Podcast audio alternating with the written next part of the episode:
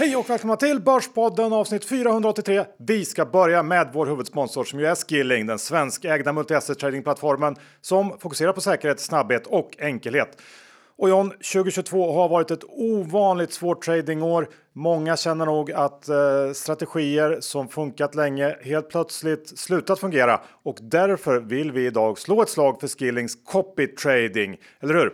Ja, för det kommer ju hela tiden nya strategier som faktiskt fungerar även under de här tuffa förhållandena. Och de kan man enkelt kopiera om man använder sig av skilling. Ja, du kan botanisera bland över tusen tradingstrategier från olika experter och eh, när man sen då hittar någonting som man tycker ser intressant ut så är det väldigt enkelt. Eh, man eh, får tillgång till copytradingen via Skillings C-trader och man kommer igång med ett knapptryck, starta, pausa eller stoppa att kopiera de här tradesen. Eh, bara ett enkelt klick och man kan såklart också lägga in stopploss om man vill det. Ja, och lägg till det också Johan att har man några frågor om det här så är det ju bara kontakta Skillings svenska kundtjänst. Ja, så är det. Men kom ihåg att 80 av retailkunder de förlorar pengar om de handlar CFD. Så Skilling.com för en fullständig ansvarsfri skrivning. Och med det så säger vi ett stort tack till Skilling. Oj, oj, oj, John. Eh, det här avsnittet är så sprängfyllt så att jag vågar knappt tänka på det. Ja, trots att man har tappat eh, mycket och av livsgnistan så eh, tror jag ändå att vi kommer lyfta ganska högt även det här avsnittet. Ja, man försöker ju ändå varje onsdag. Ja, man ger och ger, man får inget tillbaka, men man gör ändå sitt bästa. Så är det. Så är vi. Ja. Vi är denna vecka sponsrade av Asket. Ni vet klädföretaget som vill att vi konsumerar mindre, att vi väljer bättre och köper färre plagg som håller både stilmässigt och materialmässigt för åratal av användning. Och John, eh, Asket, de är ju inte riktigt som alla andra företag. Det är de verkligen inte, utan väldigt mycket krispigare om jag får säga det. Ja, och nu är vi ju inne i den här perioden när det är Black Week och Black Friday och det ska vara massa rabatter och reor hit och dit. Men Asket håller inte på med sånt. Det gör de verkligen inte. De jobbar inte med reor. Men de gör något ännu bättre. Ja, vad var det? Ja, det är att man får köpa begagnade kläder, resale av begagnade kläder som fortfarande är toppkvalitet. För att Asket gör bara saker av toppkvalitet. Så är det. Nu under Black Friday så kommer man inte kunna köpa några nya kläder från Asket utan de stänger ner sin eh, hemsida. Eh, de tar bort det ordinarie sortimentet och man kan då istället eh, kila in på deras butik på Norrmalmstorg och hitta då pre-loved garments som de själva uttrycker det. Det här tycker vi är fantastiskt. Så är man ute efter någonting, då tycker vi att man ska kila förbi hos Asket på Norrmalmstorg och uh, köpa någonting pre-loved. Ja, jag har faktiskt köpt ett par begagnade jeans en gång som var väldigt eh, härliga, lite så här uppmjukade, så att jag kommer nog ge mig dit. Härligt! Vi säger stort tack till Asket! Johan Dr. Bass eh, Isaksson index står i 2102 och eh, lite det här Dr. Haspin-rallyt fortsätter får man ändå säga. Det är väldigt positivt på börsen. Ja, det är det, det är det. Men det har ändå lugnat ner sig lite sista veckan. Vi står väl ungefär på samma plats som eh, förra onsdagen, tror jag, mer eller mindre. Eh, så vållan tycker jag ändå har lagt sig lite grann, men vi ligger ju kvar på de här höga nivåerna om man ser till index. Även om det är får man säga en väldigt splittrad bild om man går ner lite grann och tittar på aktienivå. Många, framförallt mindre bolag, har ju inte alls hängt med i den senaste morgonens rally. Tittar vi på First North All Share Index så printas det faktiskt nya årslägsta där på löpande band. Det här indexet är ner, vad tror John, på årsbasis? Ja, men ganska mycket, 30 procent kanske. 45 procent eh, sedan årsskiftet. Och eh, det kan man jämföra då med OMXS30 som innehåller de 30 största bolagen. Det indexet har backat ynka, får vi säga, 13 procent. Så det är en eh, rejäl eh, spread där mellan stora och småbolag. Ja, men det är riktig börskrasch får man säga bland småbolagen medans eh, bland storbolagen är det ju absolut ingen sån här krasch att tala om längre utan snarare någon typ av liten nedgång. Ja, verkligen. Och eh, sen får man väl säga att jag gissar att en del av förklaringen ligger ju i att eh, det togs in oerhörda mängder usla bolag eh, under eh, ja, de senaste åren här på småbolagsindex som First North och det har ju drabbat eh, det indexet hårt. Men ändå. Jag har också sett många nyemissioner på den typen av bolag eh, som inte riktigt har liksom, kunnat hantera de här inflationstiderna så att det också dragit ner med alla nyemissioner. Ja, men det ska ändå bli eh, intressant får man säga att se vart det tar vägen härifrån. Själv har jag ju svårt att se varifrån vi ska klämma ut mer eh, uppsida i börsen i det här läget. Vinsterna är på väg ner Och det hade man kanske kunnat svälja om räntorna också var på väg ner till riktigt låga nivåer igen. Men eh, det är de ju antagligen inte. Vi kommer väl att få leva med i alla fall lite högre räntor under en lite längre period och eh, då är det svårt att vara särskilt optimistisk kring börsen, tycker jag i alla fall just nu. Eh, lite hang-up kan jag tycka att det är på räntorna för att eh, ja, det var inte så att börsen det. hade oändlig värdering när räntan var noll och då kommer det liksom inte att krascha för att räntan är 3-4 procent heller. Nej, det inte, nej, precis, men jag tycker ändå att mer än så här, runt 10 procent ner borde man väl kunna tänk, ge. Mm, då är valutan också, får man säga. Ja, Svenska kronan kanske den, det, det, kanske är den pusselbiten jag missar i min analys, jag vet inte. Uh, hur som helst så tror jag att 2023 kan bli ett år som i bästa fall, får man säga, liknar 2022. Alltså ett år då det lönar sig att vara ganska snabbfotad uh, och köpa när det gått ner för mycket men också sälja på uppstudsar. Så det här Per H, uh, köp och behåll. Kör man den strategin så tror jag risken är stor att man fastnar i Eh, diverse saker som man kanske inte vill fastna i. Ja, du får säga en sån här klassisk det i förvaltarintervju-grej med att det gäller att vara väldigt eh, selektiv med. Eh, det älskar de att säga, ja. trots att de alltid väljer fel och deras fond underpresterar. Men man ska ju komma ihåg att här har det gynnats att vara selektiv på så sätt och bara välja stora bolag som du just nämnde. Ja. Och John, den här veckan så är du besviken på Sverige. Det där kan pendla lite grann, men vad har Sverige gjort mot dig nu? Ja, men det är ju så att det finns ju ingen gång man blir så besviken på Sverige som under minikriser då den svenska egoismen kommer fram direkt. Snövädret här som varit i Stockholm visar just hur svenskar aldrig någonsin skulle komma på att hjälpa sina medmänniskor egentligen. Aldrig är det någon bil som stannar vid en busshållplats och frågar om några vill hänga med eftersom bussarna är inställda. Aldrig är det någon som stannar och hjälper någon annan att skotta sig loss Nästan alla tänker bara på sitt, eh, men tror att för att man säger rätt PK-saker i fikarummet så är man god. Men jag kan meddela er att det inte är det som betyder något, utan det är saker som man gör som betyder om man är god eller inte. Eh, sen kan man verkligen fråga sig hur kass en stad kan vara och det här Leif Östlings eh, bevingade ord om vad fan man får för pengarna kan man verkligen undra när hela Stockholm havererar och myndigheterna uppmanar folk att vara hemma istället för att skicka ut lite plogbilar. Nej, inte lätt att vara glad just nu, eh, säger jag. Det är inte. Nej, så är det. Inte ens eh, när det visas fotboll hela dagarna i ända. Ja, men det är det... fotbolls-VM. Ja, det gör oss lite glada här på kontoret och vi har eh, live-tv på i princip hela dagarna när ja. matcherna börjar 11. Ja, men det är härligt. Eh, man kan ju säga och tycka en hel del om det, eh, alltså VM i Qatar och eh, att det är skevt och så där att det spelas ett fotbolls-VM i Qatar just nu. Men det mesta av det är ju redan sagt. Jag tänker istället att vi vänder blicken, i alla fall jag vänder blicken, mot den sektor på börsen som kanske påverkas mest av det här eventet, alltså bettingbolagen. Och i förhandsnacket så tycker jag att många eh, har tonat ner det här VMet och sagt att det kommer nog inte bli lika bra som ett normalt VM under sommaren. Men eh, jag börjar ändå få känslan att det är precis tvärtom. Alla sitter ju inne nu, har det tråkigt i mörkret och att lägga några bett på matcher, det förhöjer faktiskt upplevelsen en hel del. Genom att sätta en liten peng så kan ju faktiskt matcher som i grunden är ganska ointressanta helt plötsligt bli riktigt spännande. Och sen är det också så under ett normalt sommar-VM så har folk faktiskt en hel del annat att göra än att kolla på tv. Eh, jag kommer nog personligen spela mer på det här VMet än tidigare VM och eh, det har väldigt mycket med årstiden att göra. Så att redan nu tycker jag att man kan eh, kanske höja utsikterna lite grann i alla fall för Q4 hos de flesta sportspelsbolag. Jag vet inte vad du tycker om? Nej, men det har ju varit ganska svåra resultat med, vilket brukar gynna bettingbolagen. Jag får mig att du skickade ut i tradinggruppen, chattgruppen, att du redan hade sprängt ditt bettingkonto yes. när ja. Danmark inte levererade. Tog en och en halv dag av VM-betting. Ja, Kanske en håller... nyemission där, vi får se. Ja, nyemission på spelkonton har man varit med om förr. Nej, men jag är väl lite så här att jag inte kan släppa eh, den här kavalkaden av att de svenska fotbollsjournalisterna verkligen ska verka så goda eh, som de verkligen bara kan och rapportera om allt hemskt i Qatar som vi redan visste om innan, men de måste ändå berätta hur hemskt det är hela, hela tiden för att rättfärdiga att de själva inte tvekade en sekund på att åka dit och ha kul, eh, fast de säger såna här pinsamma saker om att de tänkte både en och två gånger innan de åkte dit, men kom ändå fram till att det var nog bäst att de åkte ändå. Och sen har ju de svenska fotbollsjournalisterna helt glömt bort att de är journalister och att de ska rapportera om fotboll och allt inte behöver handla om dem själva. Eh, de har ju fått för sig att de är stjärnorna Och det är hundratals bilder på bank, Lund, Niva och allt vad de heter. Och deras Instagramkonton är bara fyllda på bilder av dem själva.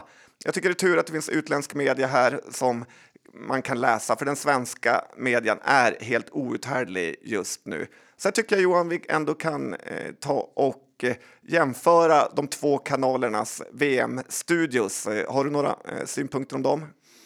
Mm, alltså kampen mellan eh, TV4, Simor och eh, SVT. SVT. Uh, nej, uh, jag har faktiskt inte lagt så mycket uh, kraft. Ja, jag har lagt väldigt mycket tid på det här. Mig, ja. ja. och retat upp mig något otroligt på SVTs mellansnack och med den här uppställningen Albin Präktpojken Ekdal som konstant tittar mot speglingsskärmen för att se hur han själv ser ut. Alla sådana människor går ju direkt bort för mig. Eh, det är hemskt att se hur man kan vara så lång sig själv eh, och eh, ganska ocharmig tycker jag också att det är. Sen har vi den här prisbelönta domaren Jonas Eriksson som vet allt om allt och förstår alla olika synvinklar. Men till slut är det ändå alltid han själv som vet bäst. Och han ska ju vara så vass investerare också sägs det. Han är ju med det här draknästet. Har du sett det? Nej. Han har varit med tre säsonger och jag vet inte om han har gjort en endast investering hittills.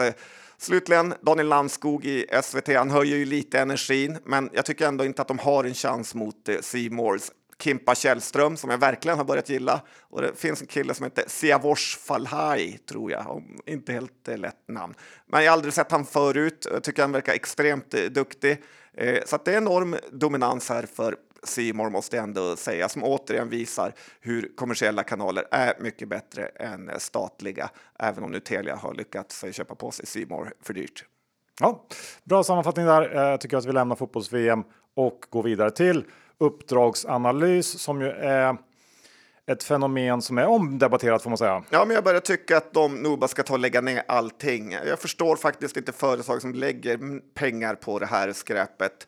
Analysen är oftast gjord av barn. De är nyast och yngst på företaget, alltså analysfirmorna, och har väldigt lite kunskap. De är ofta så fel ute att det är pinsamt att i efterhand läsa analyserna. Eh, du kan ta i princip vilket bolag som helst och eh, se att analytikerna har groteskt överskattat företagets vinster eh, och på det här sättet lurat en massa småsparare. Det kan inte vara det som är tanken med betalanalys. Även om man vet ju att betalanalysen går ut på att man skriver positivt om företaget, för annars får man inte det här uppdraget. Och sen i många fall är det också så att disclaimern är ju längre än själva analysen. Och eh, jag börjar känna att det är en inverterad kvalitetsstämpel på bolag som använder sig av eh, betalanalys numera. Du vet att jag har varit ett betalanalysbarn. Ja, det vet jag. Ja. Och eh, du var verkligen ett barn då. Ja. Jag kommer ihåg att jag läste idé om någon av dina eh, analyser och jag köpte aktien. Sen träffade jag dig på Remium så såg jag, är det det här barnet som har lurat mig? Nej, men det, det ligger väl en del i vad du säger och eh, man får ju ofta täcka väldigt många bolag när man håller på med uppdragsanalys och det är svårt att liksom vara någon slags specialist på allt, utan man blir lite av en generalist skulle jag säga. Och eh, ja, visst, det finns både för och nackdelar.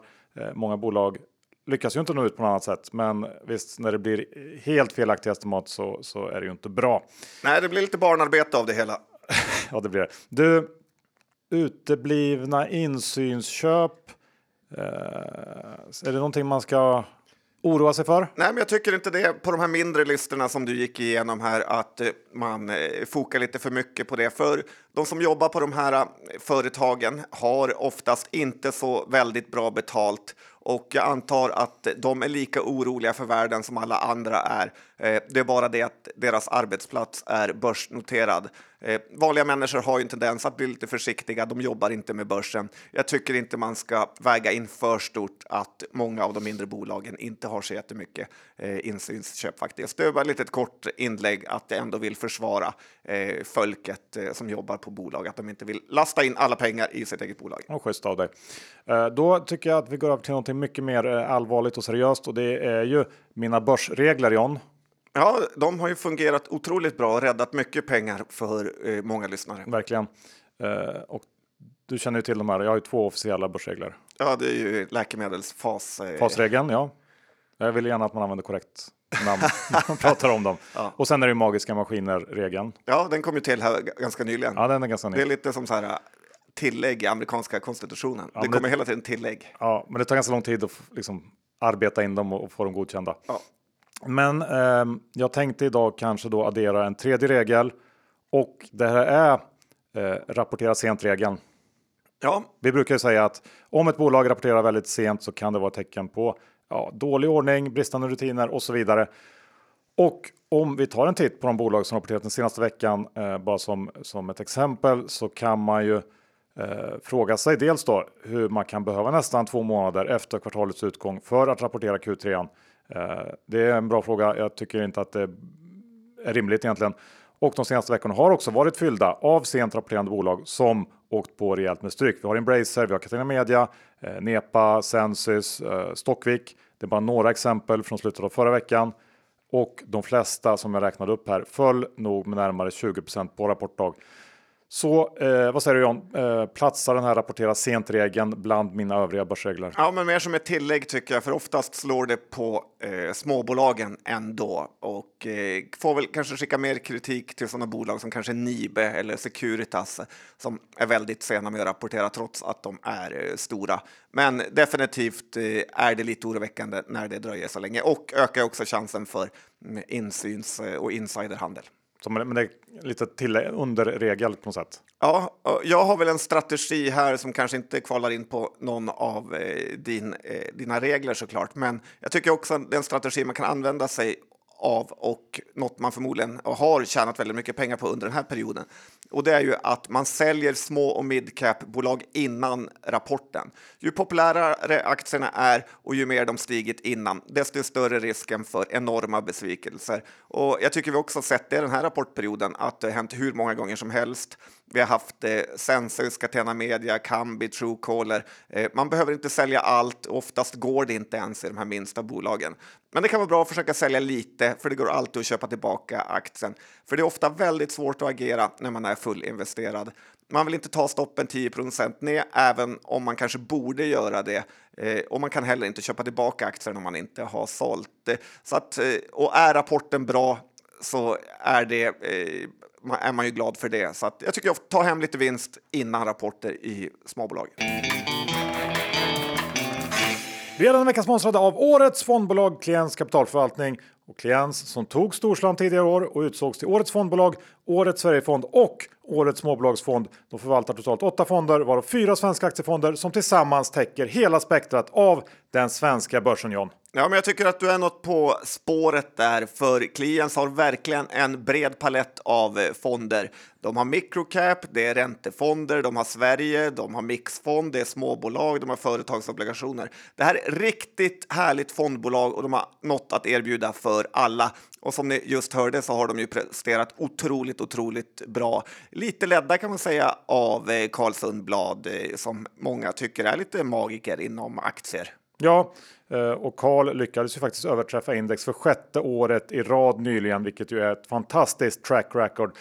John, var kan man då köpa Klients fonder? Ja, men det gör man ju enklast hos Nordnet och Avanza. Finns även såklart hos eh, prispressaren Saver. Jag tycker också att vi ska slå ett slag för att signa upp sig på deras månadsbrev eh, där man får ta del av eh, förvaltarnas eh, tankar. Ja, men kom ihåg att historisk avkastning är ingen garanti för framtida avkastning. Pengar som placeras i fonder kan både öka och minska i värde och det är inte säkert att får tillbaka hela insatta kapitalet. Och med det säger vi stort tack till Klients kapitalförvaltning. Vi är denna vecka sponsrade av Dagens Industri och John, det är ju i sådana här turbulenta tider som DI verkligen visar vad de går för. Ja, men de har väl några av Sveriges absolut bästa journalister i Rickard Bråse, Ulf Pettersson, Gabriel Mellqvist. Man älskar dem allihopa och eh, de levererar ju innehåll i, finansvärlden som är svårt att eh, slå.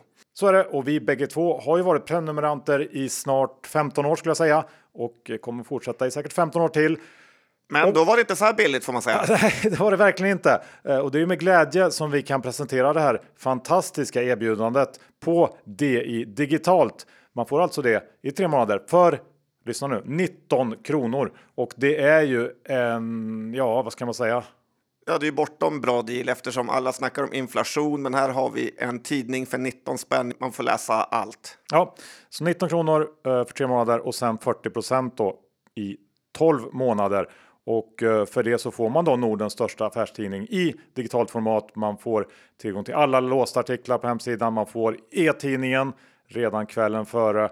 Ja, och mycket, mycket mer. Så det här är inte så mycket att fundera på. Det skulle också kunna vara en present kanske till en aktieintresserad vän eller familjemedlem.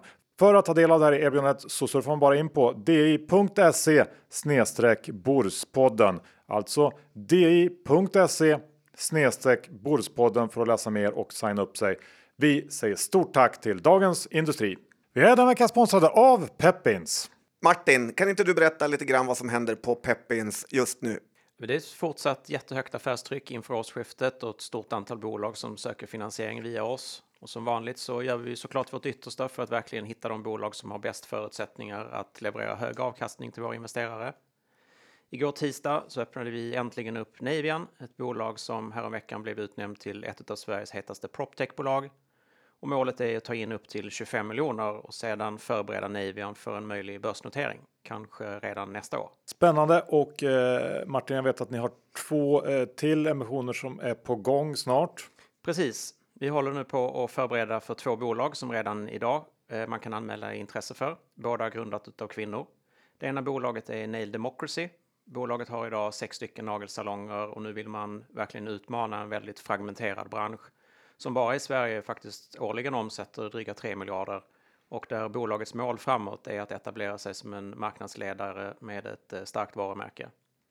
Och sen det andra bolaget, det är ett finskt bolag inom kvinnlig hälsa som fokuserar på blivande och nyblivna mammor. Bolaget heter Lola och Lycka och blev eh, tidigare år utnämnt till ett av Europas mest spännande femtechbolag ett produkt och plattformsbolag som växer ungefär 3x och som står inför att under nästa år lansera en ny digital plattform. Expandera till Japan och Mellanöstern och börja utvärdera USA. Och eh, Lola och Lycke ska ta in upp till 15 miljoner kronor. Vi säger stort tack till Peppins! Då ska vi titta lite på ett gäng bolag som eh, har rapporterat här på slutet. Jag tänker nästan att vi börjar med det färskaste först och det är ju då eh, vin, nej inte vin, sprit och ölbolaget Kopparbergs som släppte sin rapport klockan åtta i morse. Och hur var den? Jag tyckte ändå att den var okej. Okay. Jag hann inte kolla hur den eh, gick. Eh, såklart sämre förra året, men förra året var riktigt bra för Kopparbergs.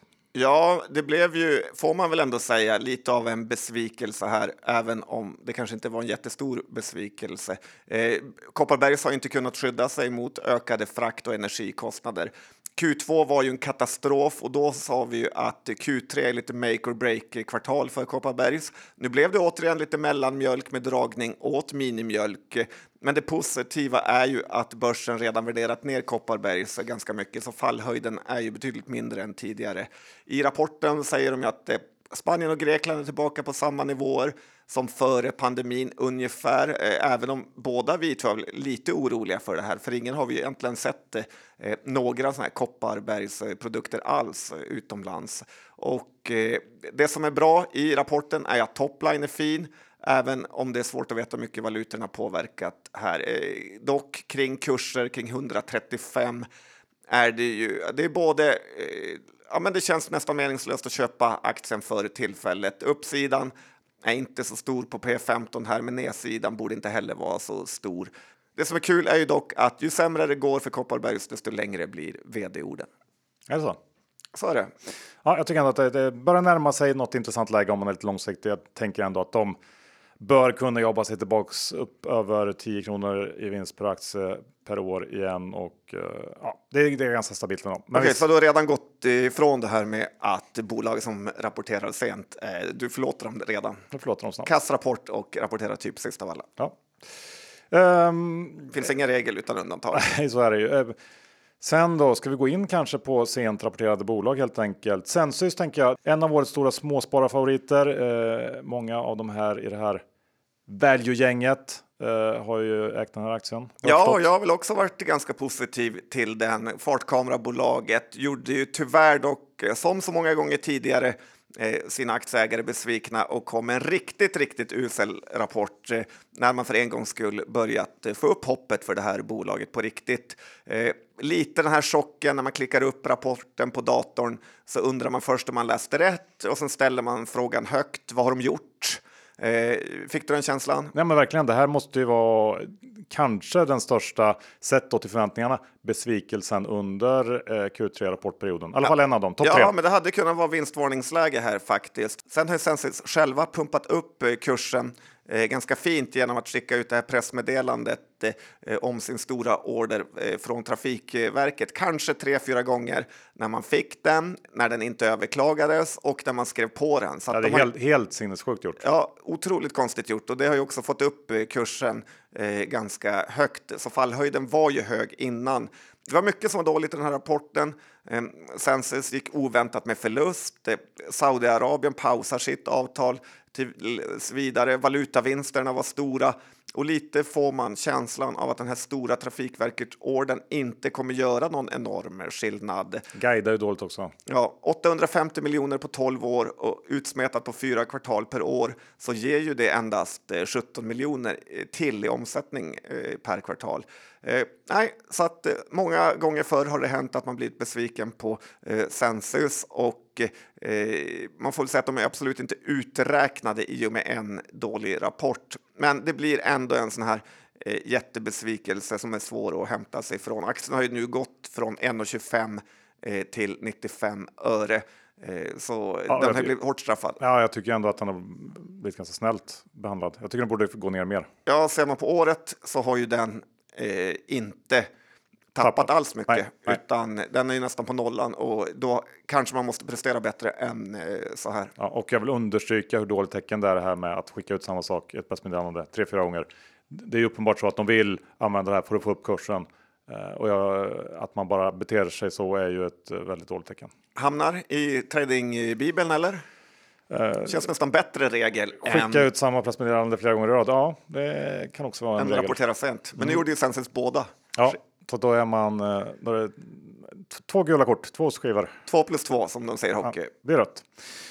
Då tänker jag att vi ska vända blickarna mot lite eh, iGaming, gamblingbolag eftersom det ändå är VM och eh, eh, vi har ju ett bolag som eh, har rapporterat här i veckan. Det är Catena Media. Tickade ju då den här eh, boxen med rapporteras sent och eh, aktien brakar ju ihop fullständigt. 25 eh, ner på rapportdag. Jag har faktiskt ganska svårt att förstå den här extrema rapportreaktionen för det var ingenting som stack ut som riktigt dåligt i mina ögon i alla fall i den här Q3. Omsättning och vinst var i linje. Eh, det var ju sämre än förra året. Jag vet inte riktigt om det är det man, många tittar på. Eh, men tittar man på kassaflödet så var det faktiskt riktigt eh, starkt. Det sprutar faktiskt in pengar i det här bolaget. Men de här siffrorna i alla fall, de dras ju ner överlag Eh, av den svaga utvecklingen i Europa och det här är något som jag själv har underskattat måste jag säga. Jag hade nog ändå trott att de här gamla, om man säger så, europeiska delarna eller bolagen skulle kunna hålla ihop det bättre än vad de har gjort. Men så är det ju också de här delarna som är till salu nu. I Europa så ska Catena Media fokusera på Italien och UK. Men framförallt så ska det ju satsas på den snabbväxande amerikanska marknaden. Eh, Catena Media har dragit ner personalstyrkan med 25 i Europa. Där ska man spara 5,5 miljon euro eh, per år. Och eh, de gjorde också sig av med en del mindre verksamheter under kvartalet här. Och under Q4 då, så ska resultatet av den här strategiska översynen som eh, påbörjades i maj, den ska presenteras och i samband med det så kommer det väl med största sannolikhet ske eh, någon avyttring eh, av Scamblers är väl eh, en avyttring som många spekulerar i nu och i måndag så skrev ju branschmedia att en försäljning av S-Gamblers var nära Eh, men till betydligt lägre pris än vad bolaget först velat ha. Och här är det väl dels väldigt oklart vad eh, både marknaden och bolaget har förväntat sig från början här i pris, eh, prislapp. Eh, men spontant skulle jag väl säga att det inte kan finnas några större förväntningar eh, på den just nu i alla fall givet värderingen på Catena Media. Aktien har ju till att börja med nästan halverats sedan man drog igång den här processen i maj.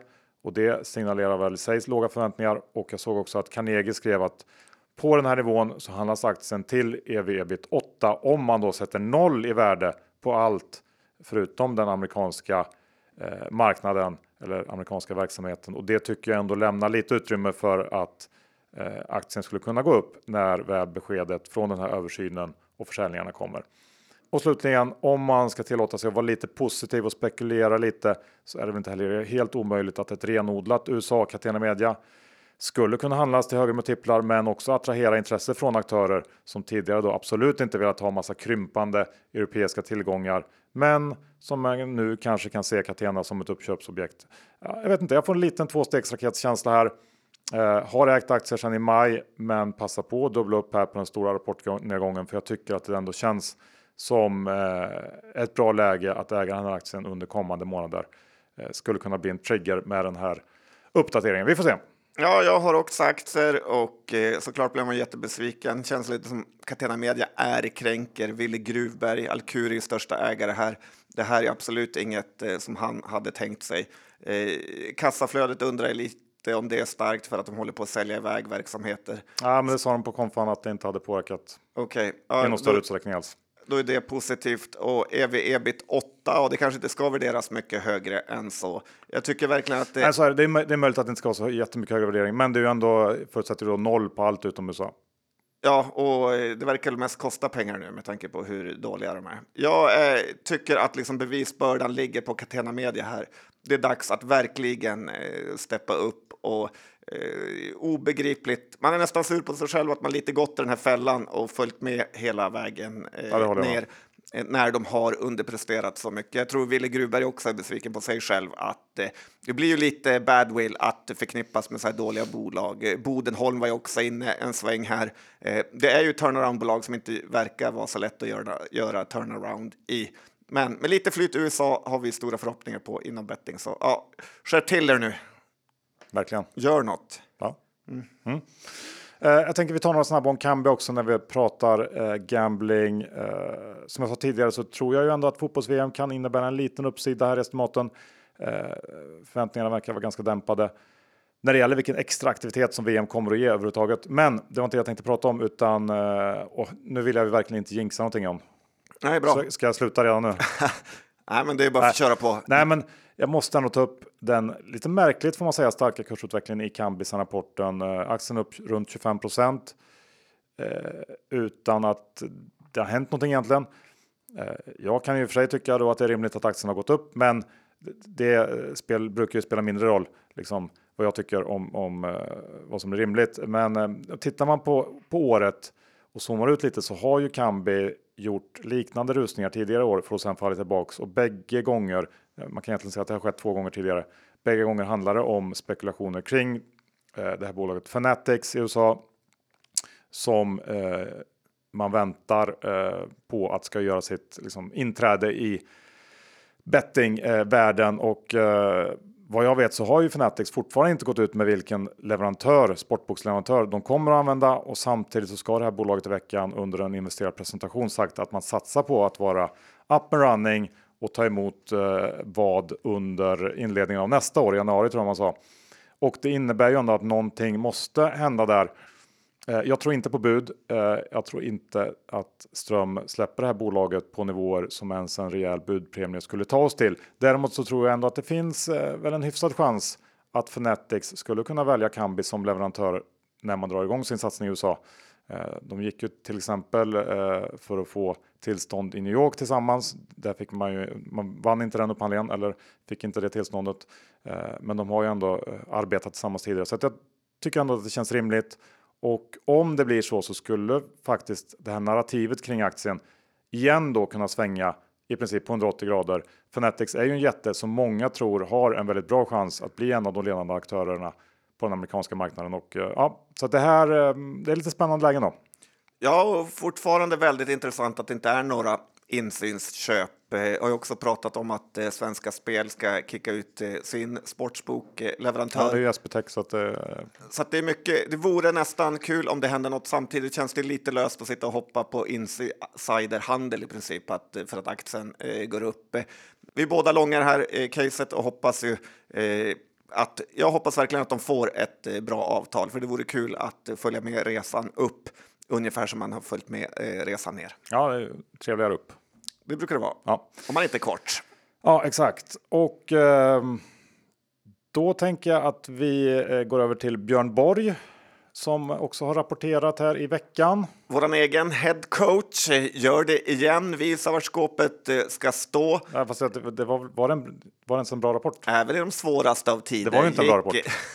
Typ vinsten halverad eller hur var det? Eh, ja, men det var en bra rapport, för de var ju helt uträknade efter Q2 här som var väldigt kass, eh, den rapporten. Och eh, aktien kollapsade ju då också i och med eh, det svaga sentimentet på börsen. Men nu har det varit lite revansch i och med Q3-siffrorna här och aktien har ju gått upp rejält också. Aktien närmar ju sig 30 kronor nu efter att ha varit nere nära på 20-lappen eh, för bara någon månad sedan. Och lite likt New Wave verkar man på något sätt klara av att hantera motgångar, eh, men även ha lite tur. Björn Borg är ju dock långt ifrån sitt all time high ska ju sägas, alltså till skillnad från New Wave som tar dagligen nya all time highs.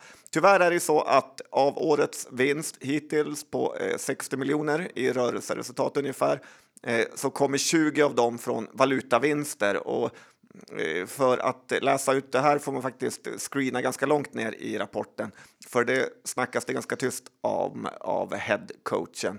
Eh, det här kommer ju förmodligen att vända någon gång eller i alla fall sluta vara positivt. Eh, så att jag är jag svårt att bli köpsugen på Björn Borg här faktiskt. Ja, jag håller med. Vi behöver inte prata så mycket mer om det utan vi går över till Research tänker jag. Eh, det här är ju ett bolag som på något sätt älskar att förbrylla marknaden eh, och eh, Research gick ut med en, jag vet inte, var det en omvänd vinstvarning? Eh, kanske. Det handlar väl mer om att de var tvungna att skjuta på rapporten för att man inte riktigt har någon CFO på plats eller något sånt va? Ja, det var ytterst märkligt. Och då gick man ut med siffrorna som De ändå var smånöjda med. Ja, de var nöjda. De var ju jättebra så att man kan väl också säga att det kanske var en omvändningsvarning. Eh, det var eh, all time high i orderingång för ett tredje kvartal och eh, de lyckades vända förra årets förlust på 27 miljoner till en vinst på 12. Men Research är ju ett fruktansvärt jobbigt bolag att äga för det är så extremt svårprognostiserat mellan kvartalen. Vinstvarningar blandas med omvända på löpande band. Eh, det här har ju såklart skadat värderingen av den här aktien som jag i mitt tycke egentligen borde stå ganska mycket högre. Jag äger inga aktier just nu, men eh, ja, jag är lite småsugen. Jag är bara rädd att hamna i den här varannan rapports eh, gungan eh, om man köper nu och sen så kommer en svag Q4. Det, ja, jag vet inte. Det, det, jag tror många är lite rädda för det, så att vi kan väl hoppas här att eh, Löv tillsammans då med Günther nu eh, kan leverera lite stabilitet kommande år, för då ska den här värderingen komma upp. Ja, man blir alltid lite orolig när du är småsugen. Något eh, lurigt med det. Ja, det är det. Eh, Men eh, också lite förbryllande, som du sa det eh, konstiga ordet, med att Elekta och Serad eh, går ju väldigt dåligt på börsen. Och att Research här lyckades var ju eh, nästan extra imponerande, om än ännu mer eh, konstigt.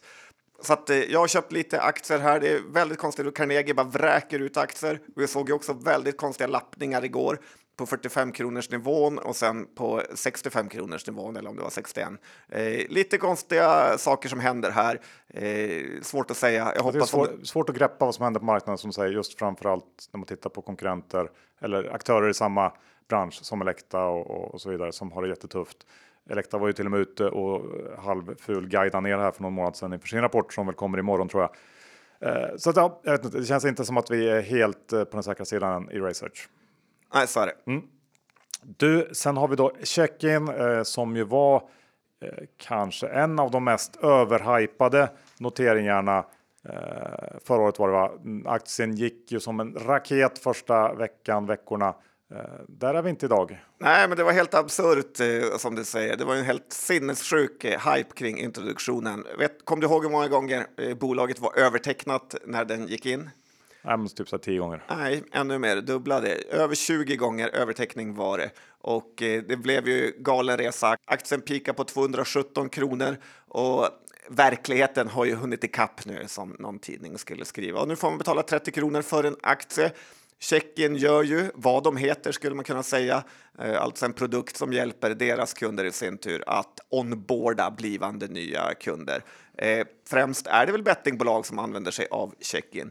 Eh, rapporten om, som kom här i dagarna var ju fin och det som var bäst i rapporten var ju att de var kassaflödespositiva nu.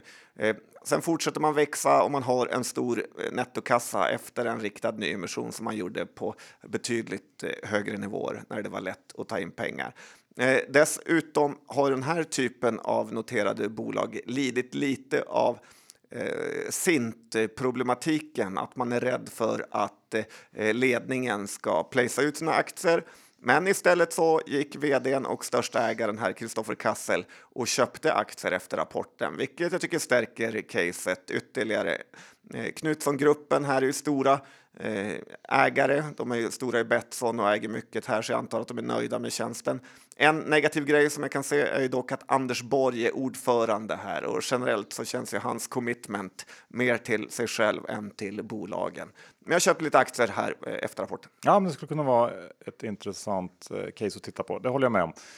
Eh, Truecaller, John, där har också hänt grejer. Det är ju en aktie som man kan bli väldigt rik på om man tajmar den rätt, för den rör sig extremt mycket. Ja, men det här är väl en av de aktierna som rör sig allra mest, eh, i alla fall på pallen. Man är helt förbryllad över de enorma rörelserna, eh, både innan rapporten och sen kollapsen som kom eh, efter den. Och nu har den ju fortsätta att eh, falla. Och det är väl det här eh, nyheten att indiska staten ska starta en egen liknande tjänst är ju temat för nedgången nu och eh, jag tycker det känns lite konstigt att oroa sig för just det eftersom man tänker att Truecaller-tjänsten är gratis och att folk är nöjda med den. Varför skulle man då helt plötsligt börja byta till en annan tjänst som förmodligen är mycket sämre? Lite som att man skulle sluta använda BankID i Sverige bara för att staten kom med en liknande tjänst eh, som eh, ja, förmodligen är sämre. Jag har svårt att tro det, men ungefär som att du just har nämnt alla dina regler för trading så är ju en annan ganska så bra regel eh, att, Eh, och vi har ju pratat om det massor, men att man inte ska investera i bolag som är för långt ifrån Sverige. För det är nästan helt omöjligt att förstå eh, vad det här innebär med indiska staten. Och det här bruset får ju en väldigt stor betydelse. Eh, vi har sett det gång på gång i bolag som är långt bort från Sverige och det är väldigt lätt att eh, man gör fel eller tajmar det fel. Och det gör att jag inte har köpt några Truecaller trots att aktien har eh, fallit ganska mycket. Ja, jag håller väl delvis med, men ändå inte kanske eh, om det här långt bort. Eh, visst, deras största marknad är Indien och det är långt bort. Världen är ju liten för dig Johan. Det är den Det- verkligen. Indien är nära. Stor man. Du som reser runt Men det, Marbella. men det är ändå ett svenskt bolag eh, som har eh, merparten av sin verksamhet i Sverige. Ja, men det var Eh, svenska också när de hade Nej, men de hade ju mer. Det, det känns som många av de här bolagen är mer så här. De har allt i något ställe långt, långt bort. Men visst, det, det är klart att det finns problem med det där. Eh, jag har faktiskt eh, köpt lite aktier, började köpa igår tillbaks aktier för jag tycker ju att det här är överdrivet. Eh, jag är ju helt, helt övertygad om att indiska statens egna Truecaller app kommer ju vara så ofattbart mycket sämre. Det är ju nästan, det är nästan hundraprocentigt att det kommer vara så. Det har aldrig någonsin hänt att en stat har gjort någonting bättre än ett liksom, privat bolag. Så att det där är jag inte alls rädd för. Men Sen har vi det här överhänget. Det ska säkert placas ut aktier förr eller senare. Nu kanske den står lite för lågt för det. Jag vet inte, så man, man kanske slipper det just i närtid. Men eh, på 35 kronor så är det för billigt helt enkelt. Tycker jag. Ja, men jag är också intresserad av att... Och det var eh, faktiskt en, en eh, jättefin Q3. eh, så att den har ju gått ner lite grann från, från 55 kanske innan eller något sånt till 35 då på ganska mycket ingenting. Det tycker jag ändå är värt att eh, chansa på. Ja, lite kan man nästan säga från 45 till 35 för att de sista två dagarna innan rapporten var det en typ av vansinnesrusning. Ja, men det räknas också. Det gör det. ja, Alla pengar räknas. Det tycker jag ändå är, lite spännande. Eh, ska vi ta en titt på eh, Embracer också kanske? Vi får väl säga här att ehm, Du är rätt nöjd med dig själv här, eller? nej, Det är du. nej, jag har aldrig gillat Embracer egentligen så det men, Nej, det är väl det som är det positiva. Har väl haft fel också i några sju svåra år typ. Ja, men nu har det gått fort på nedsidan. Ja, det var någon fyndig person såg jag på Twitter som kallar dem för Eraser nu. Eh, tycker jag var ganska eh, kul. Men eh, får säga redan i samband med Q2 här i somras så pratade vi om att guidningen eh, som de hade gått ut med, den såg ju väldigt tuff ut tyckte vi då och nå givet dels eh, förändrade makroläget generellt då och hur baktung den här prognosen var. Stora spelsläpp som hade behövt bli hyfsade försäljningssuccéer här under hösten för att prognosen skulle hålla och det var ju precis det den inte gjorde. Det var det stora här i samband med Q3. Eh, dessutom lite svagare marginal och, och kassaflöden väntat. Plus att då Wingefors nu meddelar att de helt överger den här förvärvsstrategin och istället ska renodla och möjligtvis också särnotera vissa delar. Eh, vilket såklart har med de kraftigt stigande räntorna att göra. Och det är inte konstigt att de bolag som varit mest aggressiva när det gäller att utnyttja nollräntan också hör till de största förlorarna i det här klimatet. Eh, men med det sagt så är ju eh, Embracer-aktien riktigt billig nu om då de lyckas nå eller i alla fall komma nära sina egna prognoser. Eh, men det är uppenbart att marknaden inte tror att Embracer kommer att leverera på de här längre och det här enorma förtroendet som Wingefors tidigare hade. Det är ju helt bortblåst, vilket man kan förstå kanske. Men det är spännande att se hur börsen kan liksom svänga så kraftigt från att han har varit typ Jesus Eh, till att bli någonting helt annat just nu. Värmlands Jesus. Ja, eh, bred, ja bredbands Jesus tänkte jag säga, men det finns ju lite paralleller ändå. Var inte det Birgersson? Jo, precis. Det gick ju också ner sen. Kan ju allt eller? Eh, det var inte jättesvårt att kunna. det är upp, upp till vis för Embracer får man säga. Och eh, det är ju spännande att se generellt hur alla de här förvärvsdrivna bolagen har kollapsat i princip utan undantag. Och ja, det, börsen är fantastisk John. Nej, det var tur de tog in de här Saudi-pengarna. Ja, det, var det. Eh, det är ju. Det har väl ändå Embracer gjort ganska bra får man säga. Att de, det känns. Nu har jag inte deras skuldsättning i huvudet, men eh, jag tror ändå att de ligger väl ändå ganska lågt eh, i skuldsättning jämfört med många andra bolag som varit aktiva och de har ju jobbat mycket med att ta in pengar under vägen också och inte bara kört på eh, lån. Nej, men jag förstår inte riktigt den här avknoppningsstrategin. Det känns eh, väldigt eh, energikrävande och eh, underligt att hålla på med det. Ja, och det är väl en del av, av förtroendekrisen liksom att eh, om det nu från början var någon slags synergier och bra att ha allt det här i ett bygge, varför ska man nu dela ut igen? Det, det känns som att då, då var det ju bara låga räntor som var affärsidén och det är ju inte så nice på något sätt. Det är Nej. lite svag affärsidé. Men ganska många har haft den affärsidén. Ja. Rätt åt dem. Bra John, och på samma tema har vi ju Vestum kan man säga som också byggt sitt eh, bolagsbygge på låga räntor mm. och nu behövt eh, ändra affärsidé eller strategi. Du börjar bli bättre och bättre på övergångar, lite så här Sveriges Radio material faktiskt, men det har du helt rätt i. Och eh, the one and only Conny Ryk eh, kommer med en sån här klassisk rapport eh, där eh, man är lite så här svävar på sanningen kan man eh, tycka. Det är lite som Storskogen eh, också att eh, man försöker verkligen få det att framstå som att det går bra när det kanske inte går så bra. Eh, läste du den rapporten? Eh, ja, jag försökte, men jag tycker nästan att det är omöjligt att bli klokare av att läsa de här förvärvsrapporterna där det är så justerat och det är proforma och hit och dit. Och, eh, är det liten jag, eller tror, stor? Jag tror liksom inte på dem. Nej, är det liten eller stor bild på Conneryk på första sidan? Eller andra? Det kommer jag inte ihåg, men jag kan tänka mig att den är stor. Ja, den var stor, Johan. Ja. Eh, men han skriver att de växer organiskt med 30 procent, vilket måste vara någon typ i rekord att twista siffror eftersom i raden efter skriver de att de har fått tillbaka 18 miljoner i tilläggsköpeskillingar efter att eh, de här bolagen de köpt inte presterar så bra som man kanske trodde när man köpte dem. Conny redovisar ju också i det här speciella måttet ebita per aktie Eh, eftersom nästan ingenting rinner ner på sista raden. Ett annat bolag som kör med det måttet som kom med rapport idag är ju Humble Group och eh, ja, ett exempel på ett annat bolag som har kollapsat. Eh, vi behöver inte prata mer om det, men man kan väl generellt säga att ju konstigare mått och konstigare eh, saker man skriver, desto sämre bolag. Eh, tittar vi på Vestum igen då, så är väl det här ett av de bolagen vi varnat för allra mest bland alla kapsejsade serieförvärvare. Eh, om du får välja på Storskogen eller Vestum eh, så skulle jag ändå välja Storskogen. Jag vet inte vad du skulle välja av de två. Ja, det tror jag nog. Absolut. För man har ju lite mer förtroende för Kaplan än för eh, Conny. Man kan säga att jag, inget av dem ligger på liksom, topp 200 på min köplista. Du är inte småsugen på dem? Inte småsugen. det är bra. Slut på avsnitt 483. Det var kul John att uh, få, få ur sig alla de här tankarna. Uh, det är också kul att vi har med oss Skilling som huvudsponsor, den svenskägda multi-asset tradingplattformen som fokuserar på säkerhet, snabbhet och enkelhet. Och det har väl uh, nästan aldrig varit bättre att ha tillgång till ett Skilling-konto. att kunna handla utanför börsens öppettider, att snabbt kunna agera om det händer någonting och det har det verkligen gjort under 2022. Och jag gissar att det inte kommer bli annorlunda 2023. Så öppna ett konto om ni inte redan har gjort det. Enkelt, krasst, bank-id så är ni igång. Men kom ihåg att 80% av retailkunder förlorar pengar när de handlar CFD. Så böckskilling.com för fullständig ansvarsfri skrivning. John, hur ser det ut med innehav idag? Jag kan börja. Catena Media har jag. Dubblade upp där på rapport. Man When känner in trouble, ändå... double. Ja, det är inte en dålig strategi, förutom ibland när den är jätte- jättedålig. Ja, den kan vara jättedålig. Men den funkar också ofta. Men jag tror som sagt bra risk-reward över Q4. Det- Det kan, kommer ändå hända grejer, så vi får hoppas att det blir bra grejer som händer. Eh, Kambi ligger jag lång eh, där och eh, hoppas eh, att jag inte har jinxat eh, kursutvecklingen här med det här avsnittet.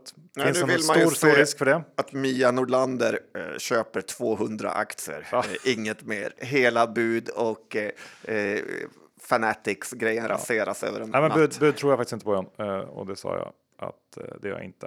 Men, men eh, jag tror kanske på ett avtal. Jag hoppas på det. Truecaller också. Truecaller äga. Eh, jag tror ju på Alan och det är ju en, en kompis också till mig så att det är klart att jag stöttar. Det är det inte kan vi säga. Att jag stöttar. Det är ingen kompis du dig. förut? Man, det är vad man gör och inte vad man säger som spelar roll. Nu har jag gjort. Jag har köpt. Okej, ja men bra. Mm, då stöttar Alan. Jag kanske också skrev mig in där. Man känner ju att man eh, precis i härvläget just nu. Jag har ju köpt lite research, check-in, Kambi och Catena Media så att jag är också med på härvsektorn. Eh. Härligt. Då är allt precis som det ska vara och vi säger tack för att ni lyssnade. Vi hörs nästa onsdag igen. Ha det fint så länge. Hej då! Jag hoppas ni har det bra där ute. Hej då!